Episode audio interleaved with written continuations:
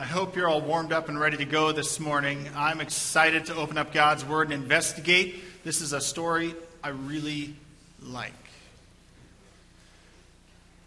Now, I'll give you some information this morning. My wife tells me that I'm not very kind to customer service representatives on the phone. She's right.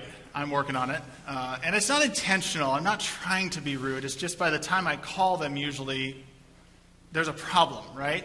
And you try not to blame somebody on the phone. And if you're on the other end of the phone, I'm sorry if you ever call me or talk to me. I'm not trying to be rude. Apparently, I'm, i have uh, a, a problem understanding when I get a little upset on the phone. I'm not mean. I'm not mean. Let's just, let's just say that. But she says I sound edgy. So the thing is, though, in a situation like that, there is a little bit of a power differential that's going on there, right? A, a mismatch, if you will certainly the person on the other end of the line, because they work for a company, could hold some leverage uh, in that situation. They can change the price on me, say, hey, we're not going to keep you as a customer anymore. But by and large, there are some restrictions if you're on the other end of the line. You've got to be kind and polite.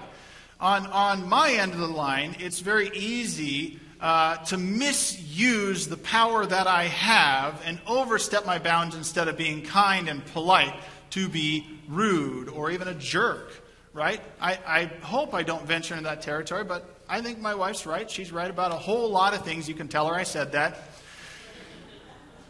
But here's the thing, right? I, I, should show kindness. I need to show kindness. This is something I'm trying to work on when I call people and have a customer service complaint or issue. If I've committed myself to Jesus Christ, I should be showing kindness, or at least loving kindness. Love in some way. This is something that should come out of me. God is good, and God's goodness is expressed in holiness and love. This morning, we're not going to talk about the holiness part, but the love part should be evidenced in somebody who says, Yes, I'm with God. Yes, I follow Jesus Christ, and should be being made in the image of Christ. So, love should come out of me. That's what should be happening. And this, the love we're going to talk about this morning is, is godly, real love. This is real love, strong love, love that reaches through life's difficulties and says, You matter. You, val- you are valued.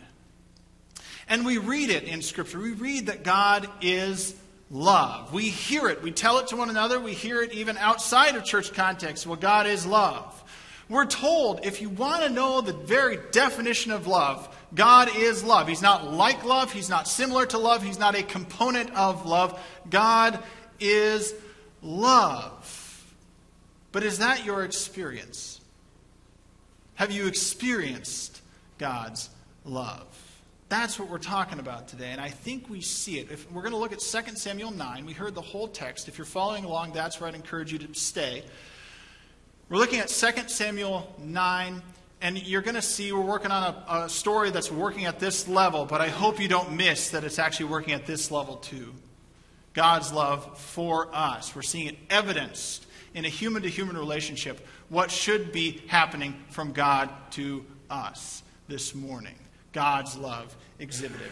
So, 2 Samuel 9, let's just read verse 3 we kind of got introduced, as we heard the scripture this morning, to a, a, few characters. We've met King David before as we've been studying uh, 1 Samuel. Now we're jumping into 2 Samuel, and then we'll round out this whole sermon series next week. Uh, we met this person named Ziba, who's probably sort of the caretaker of Saul's estate that's still left around because Saul is dead by this point in our story. And then we we meet Mephibosheth this morning. Say that five times fast after the service. So, 2 Samuel 9 3, the king, this is David, the king asked, Is there no one still alive from the house of Saul to whom I can show God's kindness? Ziba answered the king, There is still a son of Jonathan. He is lame in both feet. And we can notice right away that the king is on the lookout for the lost here, for somebody who is unable to be found at this point. He doesn't know he exists, but he's out there somewhere. Is there anybody left? The king is on the lookout. That might not surprise us if we put ourselves in this ancient world. What should surprise us is that he wants to show kindness Because the long and short of it is that ancient kings kill rivals. That's what they did. If somebody new took over and a new dynasty was in power, they'd want to get rid of the old dynasty and they'd often kill the whole family line and anybody loyal to the family line to make sure there's no threat to the throne. But in this case, he says, Is there anybody left I can show God's kindness to? Why is David showing kindness? That's unexpected. We should be surprised by that in the text. And so, if you look at, and it'll come up on the screen, 1 Samuel 20, starting at verse 14, this is actually uh, Jonathan talking to David, and he says, But show me your unfailing kindness like the Lord's kindness, as long as I live, so that I may not be killed. And do not ever cut off your kindness from my family, not even when the Lord has cut off every one of David's enemies from the face of the earth. So Jonathan made a covenant with the house of David, saying, May the Lord call David's enemies to account. And Jonathan had David reaffirm his oath out of love for him, because he loved him as he loved himself. And verse 42 says, Jonathan said to David, Go in peace, for we have sworn friendship to each other in the name of the Lord, saying, The Lord is witness between you and me, and between your descendants and my descendants forever. They made a covenant together. And the word that we're encountering in both that instance and here, kindness, some of your translations have loving kindness. It's this Hebrew word hesed, which is a very strong word for love. Loving kindness and steadfast love are often the ways that this gets translated. It's used over 250 times in the Old Testament as really a, a strong and very choice word for love, typically God's love for us. And it's a covenant type of love. It's rooted in that depth of relationship that says, I'm committed to you. Are you committed to me? It's that kind of a, a, relationship. Family commitments, that's the kind of thing that we're talking about. Or we even use covenant in marriage relationships, even today. I'm committed in better and worse, sickness and health, till death do us part. We both commit to that in a marriage, for instance. That's the kind of love that we're looking at here. David made a covenant with Jonathan. I'm going to stand by this through thick and thin. No matter what happens, I will show this loving kindness to you. And David shows this kindness. Why? Because he's a man of character, he's a man of virtue, and he's a man of his word. And don't we want to be that kind of a person? People of character, of virtue, of our word. If I say it, you trust me. If you say it, I trust you. That's who we should be. David is that man, at least at this stage that things will turn eventually in his life. But at this stage, that's all we're looking at. And what's interesting to look at, Eugene Peterson comments on this particular passage. He says, At the time when David and Jonathan made a friendship covenant, neither of them knew which of them would end up king of Israel. What they promised each other, though, was that whoever ended up as king, love, not power, would characterize their relationship. Love, not vengeance. Love, not expedience. This commitment goes through whatever is going to come their way. And we see then in the story that plays out with Saul and with David and Jonathan, Saul is eventually rejected as king. His dynasty is rejected. He is rejected as king. God just plain lifts his hands off. He says, Enough, Saul, enough. My hand is off of you. And Saul kind of meets his own end that way. And in the midst of God taking his hands off Saul, he raises up David, who's characterized as a man after God's own heart. What does that mean? That David's a man after God's own heart. We're seeing it evidenced here. What it means is that when we see David, we should see a visible image of God's love and faithfulness in action. David should illustrate on ground level who God is. That's what it means. He's a man after God's own heart. His heart beats like God's heart. And he's showing that. And his actions towards Mephibosheth demonstrate this. And we could stop the sermon right there, probably, because we could say we should all be like David and show this loving kindness to those around us. And I think that'd be easy. But, but I think what would be worthwhile this morning is to actually flip the conversation a little bit and say, how did Mephibosheth receive this love? Yes, put yourself in David's position. That's good. We all should show loving kindness. Don't miss that. But how do we receive it? Mephibosheth had to receive it. How did he receive David's actions? Well, you can see that there's fear. So if we go back to the text, 2 Samuel 9, we'll go to verses 6 and 7. Mephibosheth has been called in. And it says, When Mephibosheth, son of Jonathan, the son of Saul, came to David, he bowed down to pay him honor. David said, Mephibosheth, at your service, he replied. Don't be afraid. For I will surely show you kindness for the sake of your father Jonathan. I will restore to you all the land that belonged to your grandfather Saul, and you will always eat at my table. He shows him kindness. Mephibosheth, so we catch the relationship. He's Jonathan's son. He's King Saul's grandson. He's the last one left over of that whole family line, and he has a disability. It says that explicitly in text on a couple of occasions. If you read 2 Samuel 4 4, you find out how that happened. Uh, it's a parenthetical thought. It says, Jonathan, son of Saul, had a son who was lame in both feet. He was five years old when the news about Saul and Jonathan came from Jezreel, that they were dead. His nurse picked him up and fled. But as she hurried to leave, he fell and became disabled. His name was Mephibosheth. We can't possibly, because the text doesn't give it to us, we can't possibly surmise all the reasons that Mephibosheth might have been afraid. And so we don't want to venture too far out on that, but we can probably guess a couple of things. Uh, one is kings kill rivals. He probably had reason to fear in that sense. Why is David searching me out now? I'm the last one left. He must have figured it out. This isn't good. The other thing that, that we can at least point out is that he lived in the ancient world and he had a disability. Uh, and there probably brought its own set of concerns. Um, and even further than that, when it comes to life in Israel, he really can't participate in most of what's going on. He actually can't be anointed. He actually can't serve in the temple. He actually can't serve uh, as a soldier in war. And that puts him in an even less positive position. He's not a threat to the crown, but he's also, as he even points out, what am I but a dead dog? It's a very low insult to himself. Why would you even pay mind to me? There's nothing to pay mind to. He doesn't even have a high self esteem of himself. Oh, how would, how would David perceive this? Why would David even leave me around? And yet, David shows covenant faithfulness. David shows loving kindness, this steadfast love. He seeks him out. And when he finds him, he says, Don't be afraid. I've got a lot to offer you. I know I bring up a lot some cultural issues uh, that we face in our world today. Of course, the, the two mortal sins I bring up over and over that exclusion is one of the mortal sins that, that our culture has out there, and the other one is uh, judgment, to not judge others. Let's just exclude exclusion for our conversation right now. Uh, I don't want to talk about that. But when it comes to judgment, uh, we do live in this culture, and, and I can succumb to it just as easily uh, of don't judge me. You've got your own issues. I was watching a TV show with Stephanie just the other day, and that exact thing happened.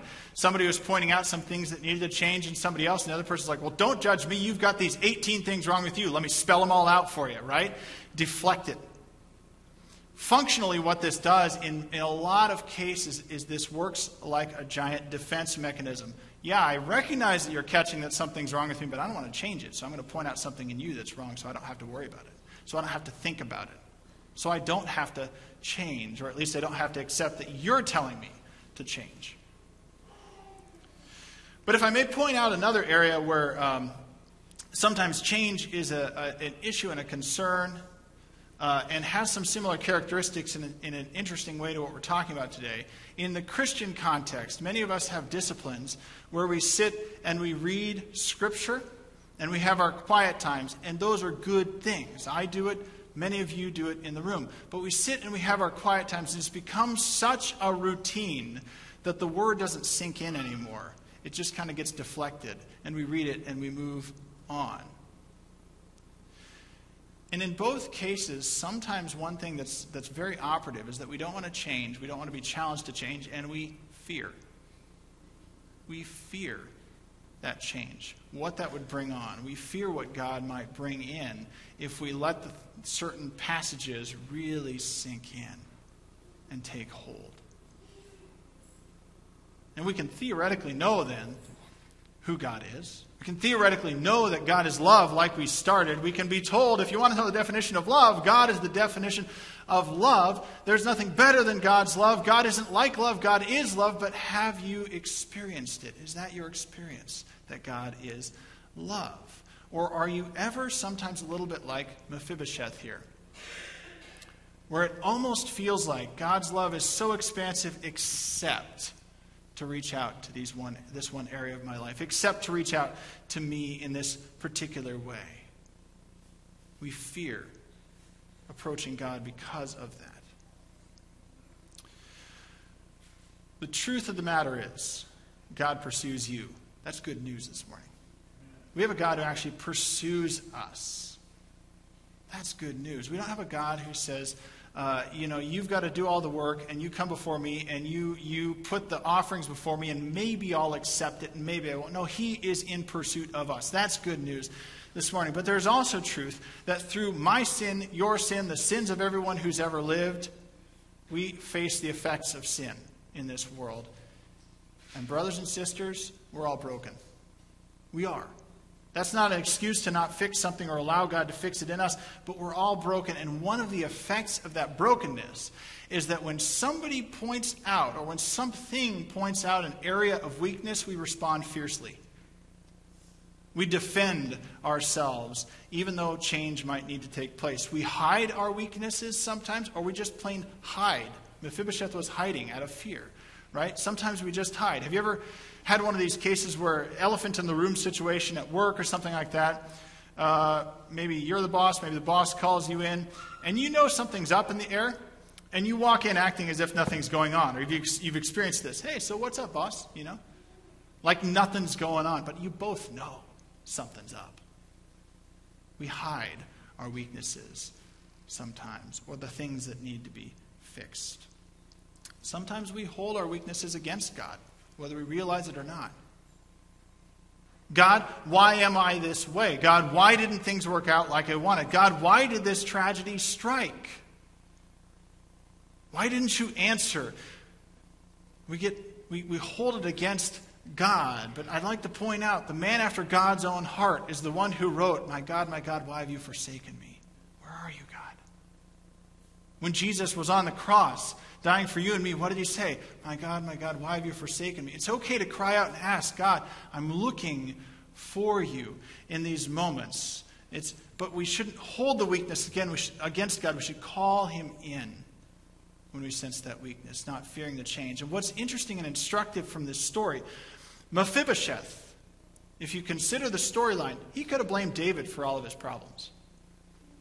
He really could have his, his grandfather was insanely jealous and pursued David, tried to kill him lots of times, probably more than we get in the text. Jonathan then dies through all of this as well. Saul really takes it to his death. That's uh, essentially he, fighting and following and pursuing David is part of what brought about his demise, the main thing that brought his demise, and that brought the disability of Mephibosheth. He could have held it against David. But instead, what is his response? He tentatively comes out of hiding and he approaches in humility. Okay, I'm going to face this. What is it that you're asking of, of me, David? So we can hide our weakness, we can hold our weakness against God, we can also try and justify our weakness, right? We try and compensate for our weaknesses by showing strength instead, some other area of strength, or portraying our weakness as a strength. There's the, the story uh, is told of, of two college students who uh, they, had, they didn't study for their final. And they faked having a flat tire and went to the professor and came to him and said, Oh, we had a flat tire, so we couldn't make the uh, final. Can we take it tomorrow? Yeah, you come in tomorrow morning. They go in, he puts them in separate rooms, they flip over the paper, one, one question on there which tire?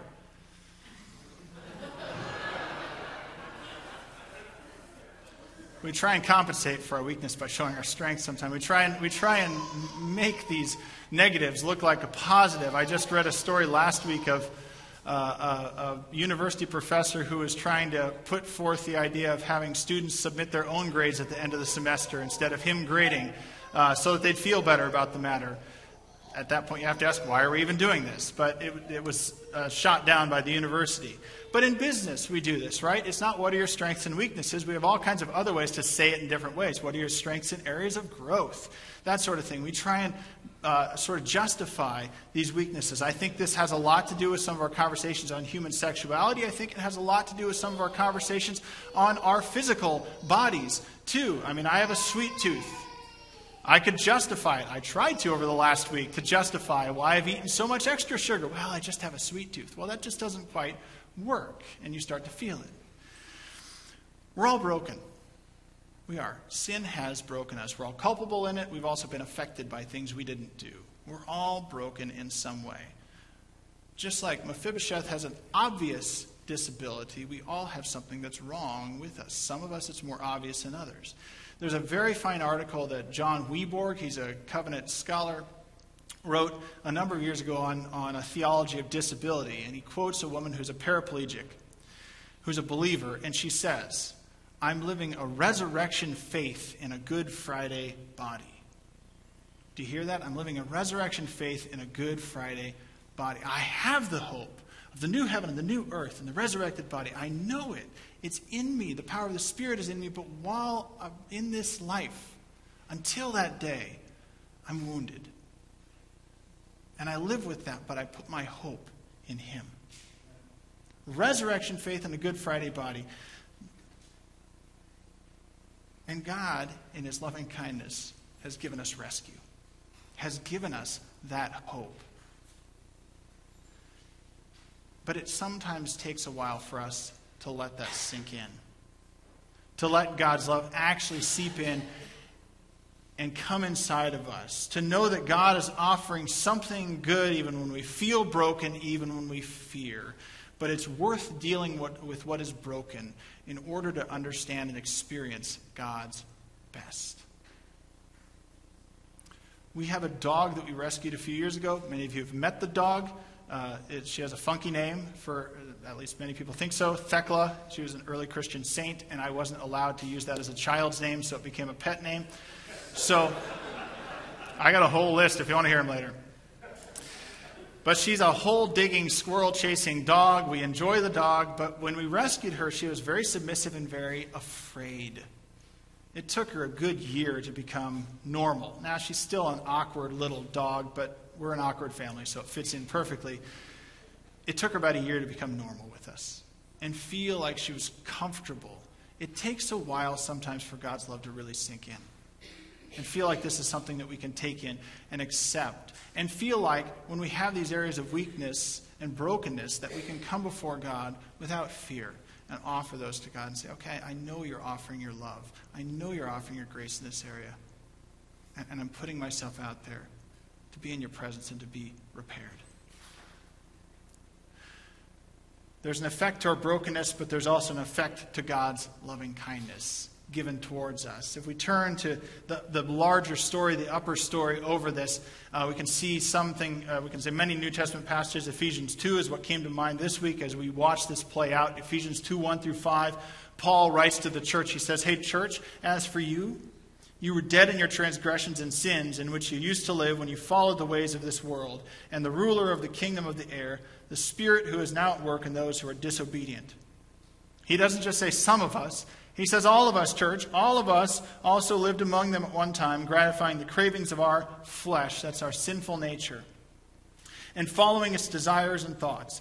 Like the rest, we were by nature deserving of wrath, but because of his great love for us, God, who is rich in mercy, made us alive with Christ, even when we were dead in transgression.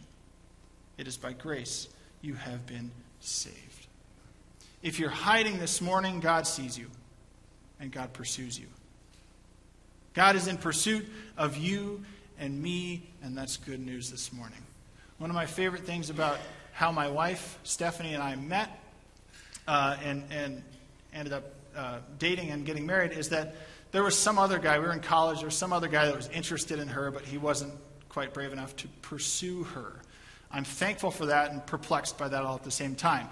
Uh, but Stephanie was in deep prayer at the time because she was a little distraught by this.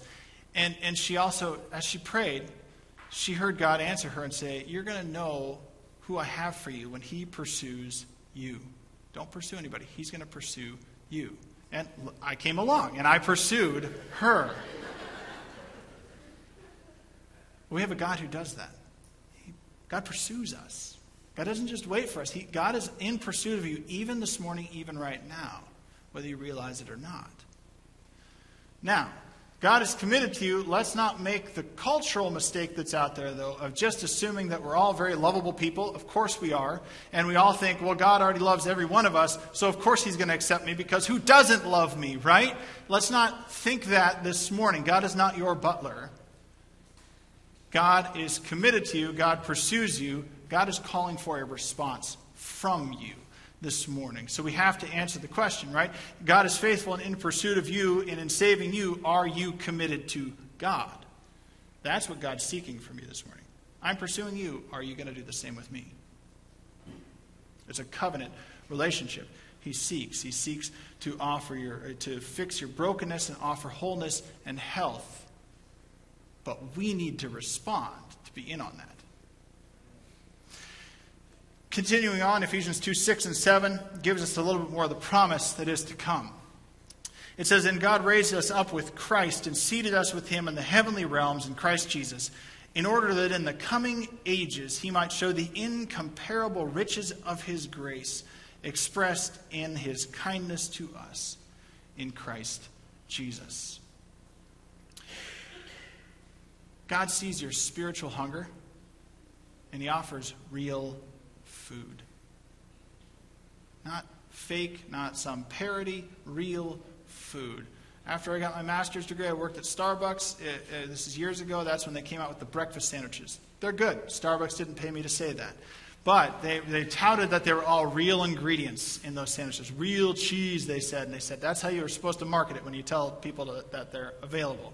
Hey, this has real cheese in it, you tell a customer.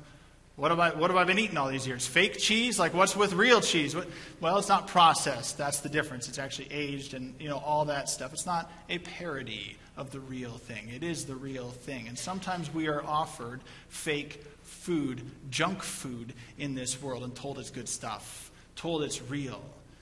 This is no meager meal we're offered in Jesus Christ. It's a feast. Eternal satisfaction in a world of new and better, and there will be something better next year that'll replace the thing this year. The new iPhone comes out on September 12th. You know what's going to happen next year? Another new one will come out. A new Android phone com- comes out every other day, for goodness sakes. There's always going to be something new, right? We live in this world that's always telling us our satisfaction is here, but it'll be even better tomorrow. And we've lived through it, right? Eight tracks, bell bottoms, puffy vests, CDs, MP3 players, iPhones, you name it. Now we're back to stonewashed jeans. I thought we left the 90s. I don't know what happened. But God sees your hunger and offers real food.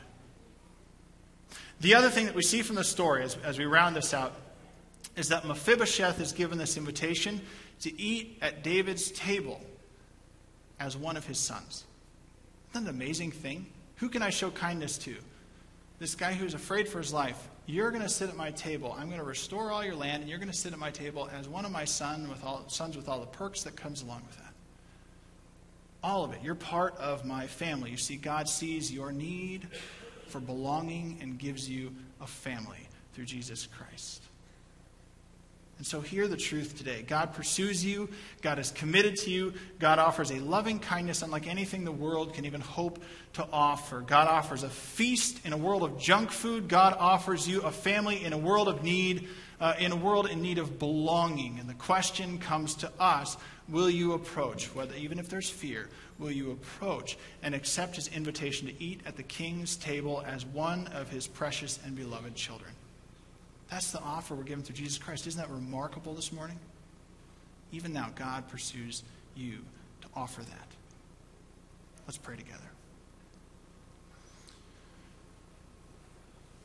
Father, for those areas where there's fear within us, or even where there's pride, where we're afraid to hand over things to you, illuminate those areas in our lives where we need renovation, where we need a redo where we need some repair, where we need wholeness and health. And God, give us the strength through the power of your Spirit to offer those over to you. For those of us who have never experienced even an ounce of your redemption this morning, we pray, Father, that your Spirit would work on them and draw them into your presence through your Son, Jesus Christ. Thank you for your pursuit of us, even when we're unfaithful to you. May we be ever more faithful, ever more aware of your pursuit of us, ever more attentive to pursuing you, that we would be made holy as you are holy. We pray this in your name.